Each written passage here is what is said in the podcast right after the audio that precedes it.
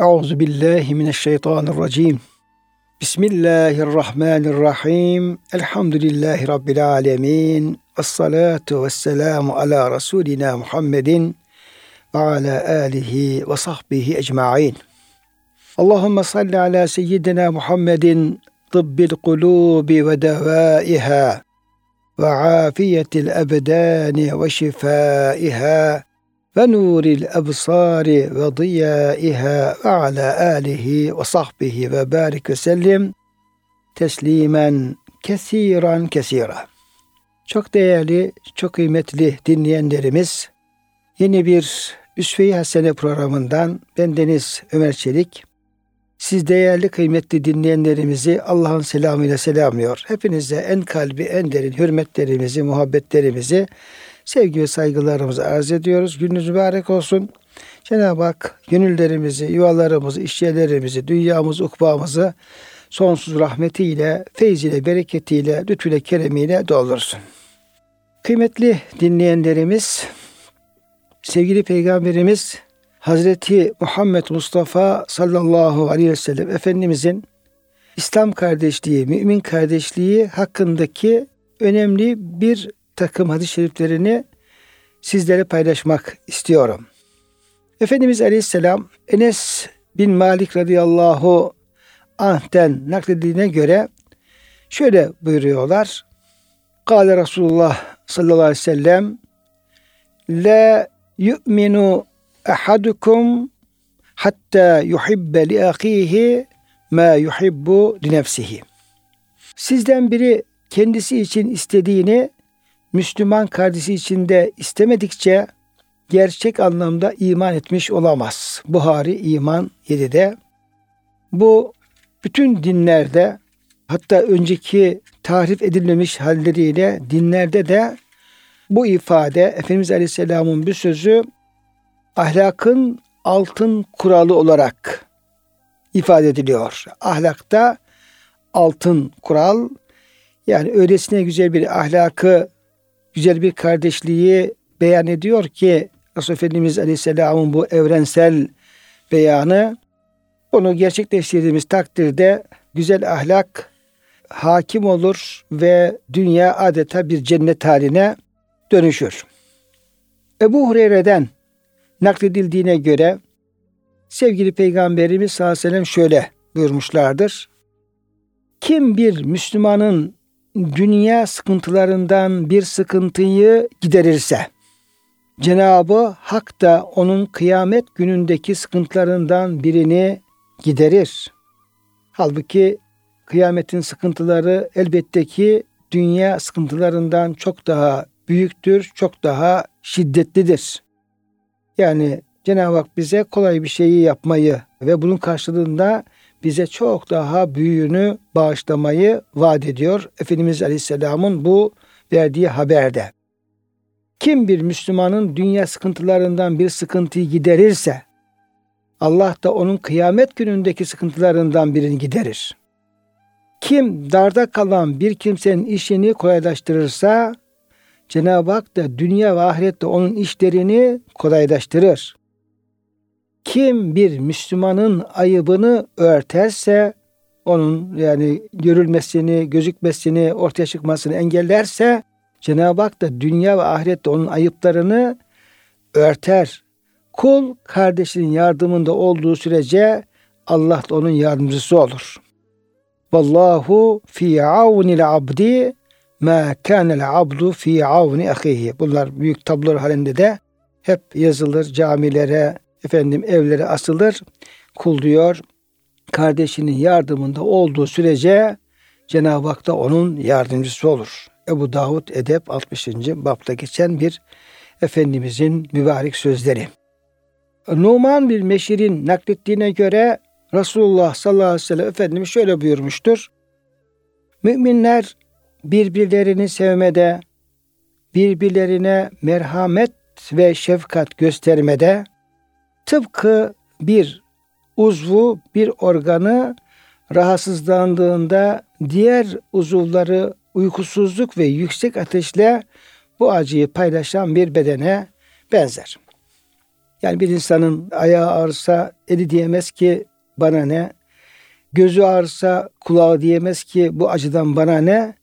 Vücudumuzun herhangi bir yerinde bir acı, bir sızı, bir yara olduğu takdirde onun vücudumuzun bütün azalarının o acıyı paylaştıklarını, ondan müteessir olduklarını hepimiz ne yapıyoruz?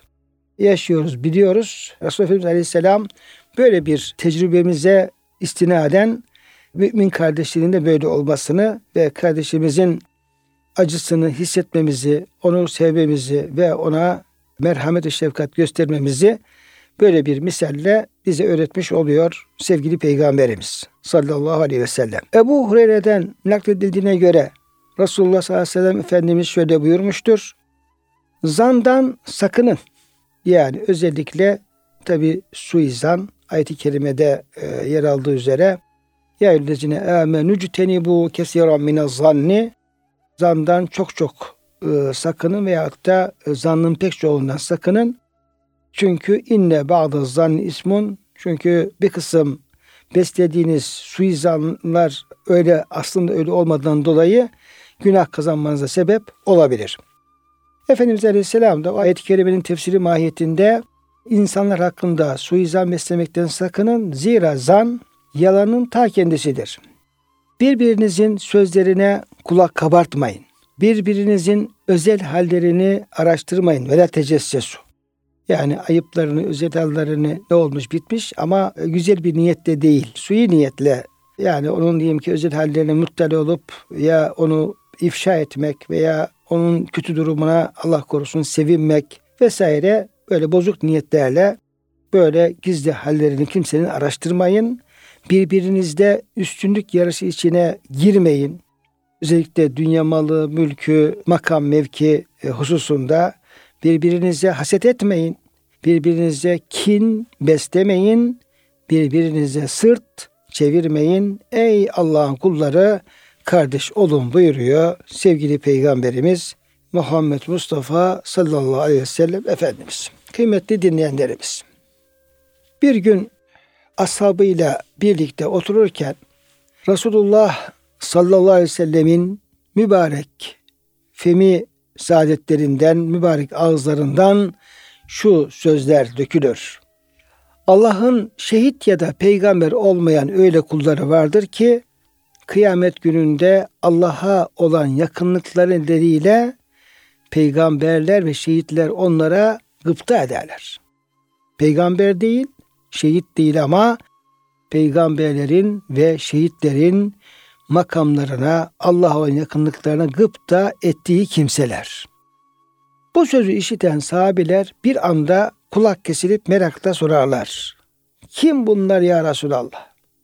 Ashabın dikkatini toplayan Allah Resulü sallallahu aleyhi ve sellem şu açıklamayı yapar.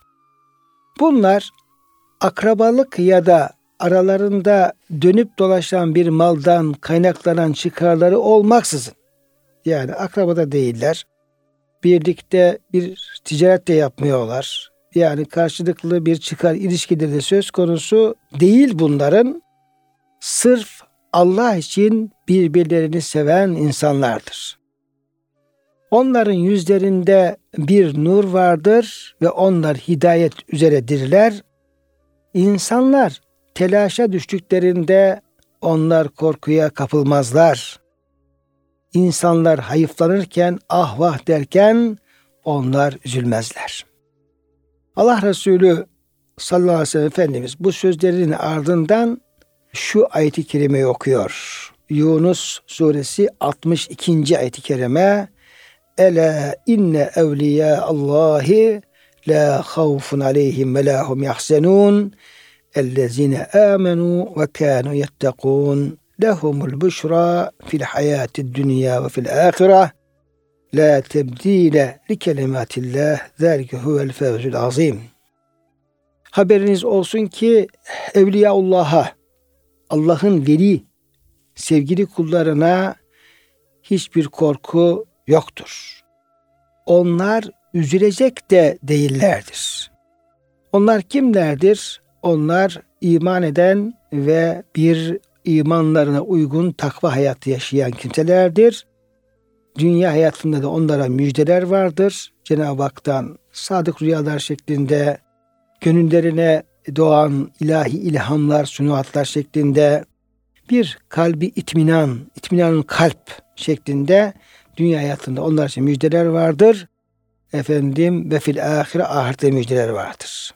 Onlara Cenab-ı Hak onlara efendim çok büyük bir lütufta bulunacak ve büyük bir zafer elde edeceklerdir. Efendimiz işte bu sözleri peşine bu ayeti kerimeyi okuyarak bu ayetin işte Allah için birbirlerini seven kulları da kapsadığını, ona işaret ettiğini beyan buyurmaktadır. Elbette benim rızam için birbirini sevenler nerede? Sığınacak hiçbir gölgenin bulunmadığı bugün ben onları arşımın gölgesinde ferahlatacağım. Müjdesinden haberdar olan ve bunu hayatları boyunca ilke edilmiş olan Müslümanlar işte bekledikleri o kıyamet gününde asla tasalanmayacaktır. Zira onlar imanın en güçlü tutamağı olan Allah için sevmeyi ve Allah için buğz etmeyi başarmışlardır. Onlar Allah için birbirlerini sevdiklerinden dolayı bir aya gelirler ve bu hal üzere dağılırlar. Efendimiz Aleyhisselam'ın bir meşhur hadis-i şerifinde şu yedi grup insan vardır ki onlar kıyamet günü hiçbir gölgenin olmadığı, güneşin insanlara yaklaştırıldığı, insanların günahlarına müvazi bir şekilde tere battıkları o sıcak mahşer gününde Cenab-ı Hak onları arşının gölgesinde Efendimiz Aleyhisselam'ın Levaul Hamd sancağı gölgesinde gölgelendirecektir. Buyurduğu hadis-i şerifinde onlardan birisi de racülani tahabba fillahi ictema'a aleyhi ve teferraka aleyhi. Allah için efendim birbirlerini seven bu muhabbette bu sevgiyle bir araya gelen ve yine o sevgileri gönüller olduğu halde selamlaşarak birbirine veda eden, tekrar o sevgiyle buluşan, sırf Allah için dost olan mümin kullarını da o gün Cenab-ı Hak böylesine bir lütufla taltif buyuracaktır. Kıymetli dinleyenlerimiz, mal, makam, akrabalık ya da başka bir ortak yönden ziyade kişilerin sahip olduğu güzel ahlak, iyi huy gibi özellikler nedeniyle oluşan sevgi Allah için olan sevgidir. Müminlerin birbirleriyle ilişkilerini de bu sevgi şekillendirmelidir. Katıksız bir sevgi, içinde dünya menfaati, nefsane bir menfaatin olmadığı bir sevgi Allah için olan sevgidir. Ama bir beklenti varsa, bir menfaat, bir çıkar beklentisi varsa ve bundan dolayı bir sevgi varsa bu sırf Allah için olmaz. İçerisinde bazı karşılıklar olan bir sevgi olur.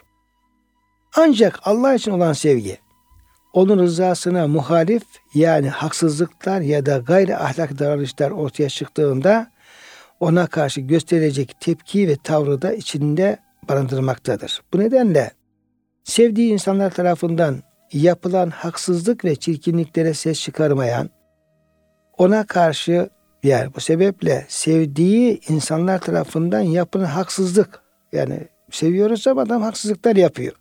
Seviyoruz ama adamın hal ve hareketleri çirkin, nahoş yani İslam'a uygun değil.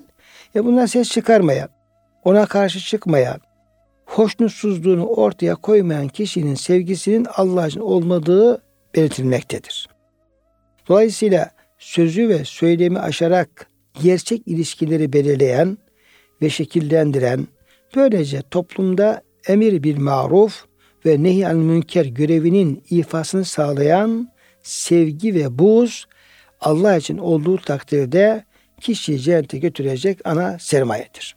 Dolayısıyla sevgilerimizin de Allah için olması, buğzumuzun da Allah için olması gerekir ve Allah'ın rızasına uygun olmayan hal ve hareketler, yanlış işler karşısında orada tepkiyi göstermekte yine Allah için sevginin bozunun bir tezahürü olmalıdır.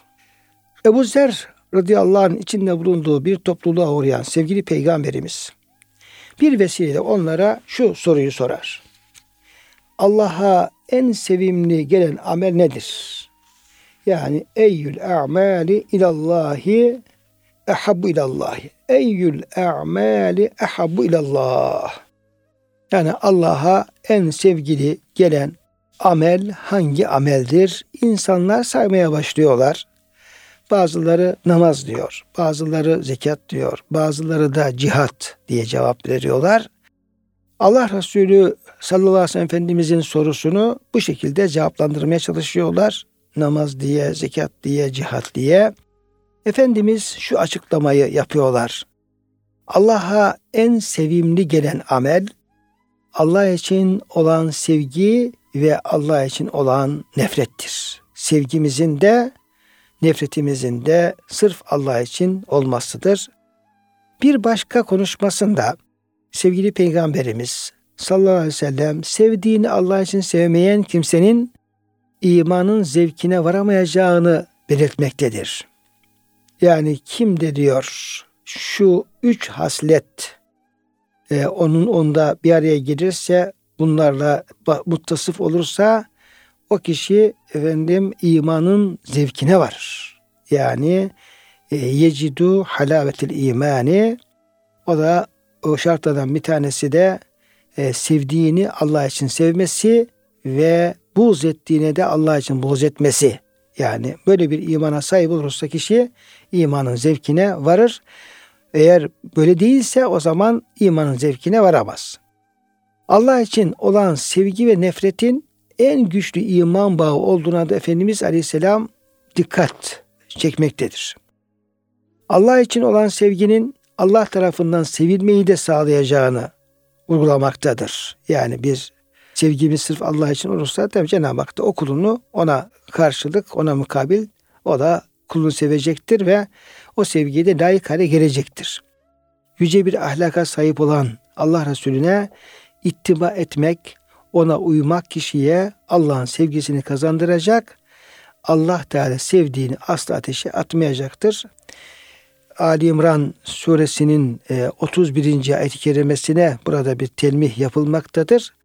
O da Cenab-ı Hakk'ın sevgisine ermenin bir şartı yine Allah için sevmek, Allah için boz etmek olduğu gibi bu bir de bunun pratik bir yani muameleye dönük bir hali vardır ki o da Allah Resulüne bütün kulluğumuzun gereklerinde Allah Resulüne ittiba etmektir, uymaktır.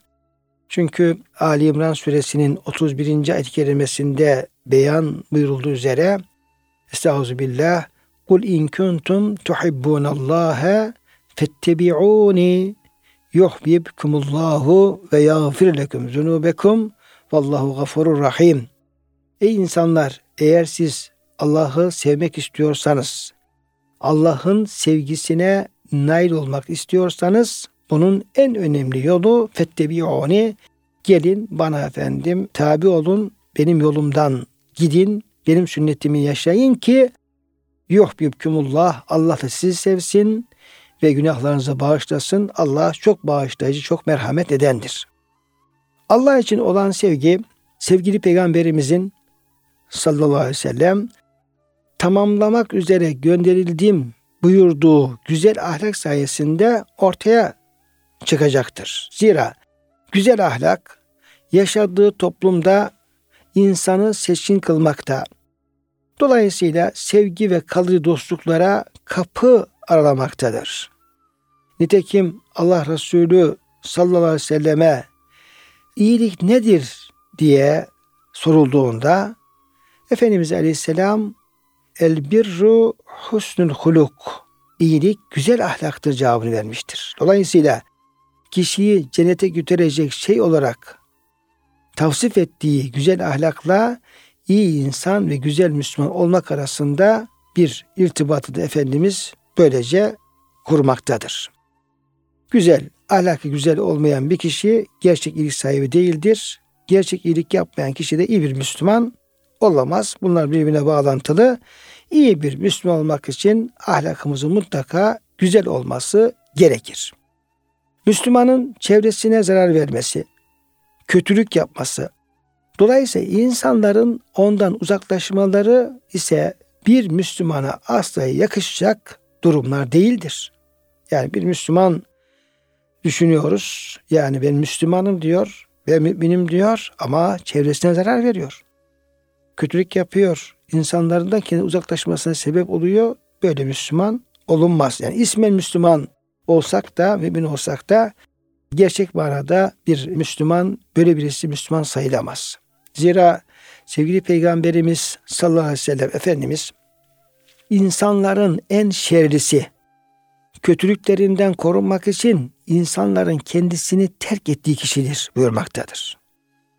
Ebu Zerre yaptığı nasihatte de sevgili Peygamberimiz nerede olursan ol Allah'tan kork, kötülüğün ardından bir iyilik yap ki onu silsin ve insanlara güzel ahlaklı muamele et. Tavsiyesinde bulunmaktadır. Burada özellikle idrail seyyete el hasenete yani seyyiyi hasenetle gider.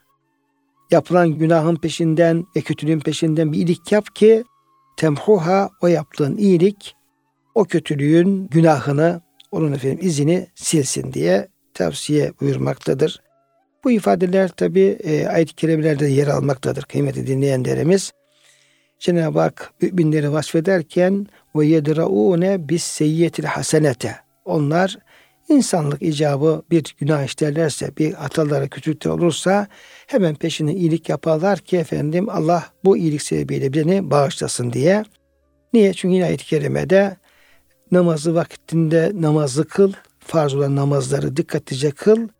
İnnel hasenat yüzhibne seyyiat. Çünkü yapılan namaz gibi, zekat gibi diğer güzel ahlak, yapılan iyilikler kişinin günahlarının affedilmesine sebep olur diye yine Hud suresi 114. ayet-i kerimede de bu hususta dile getirmektedir. Demek ki kötülüğün ardından e, yapılan iyilikler o kötülüğün silinmesine vesile oluyor. Hem ayet-i kerimede hem hadis-i şeriflerde bu e, ısrar dile getiriliyor. Bunun sebebi de yani kulun tamamen hatasız olma ihtimalinin çok düşük olmasına kaynaklanıyor.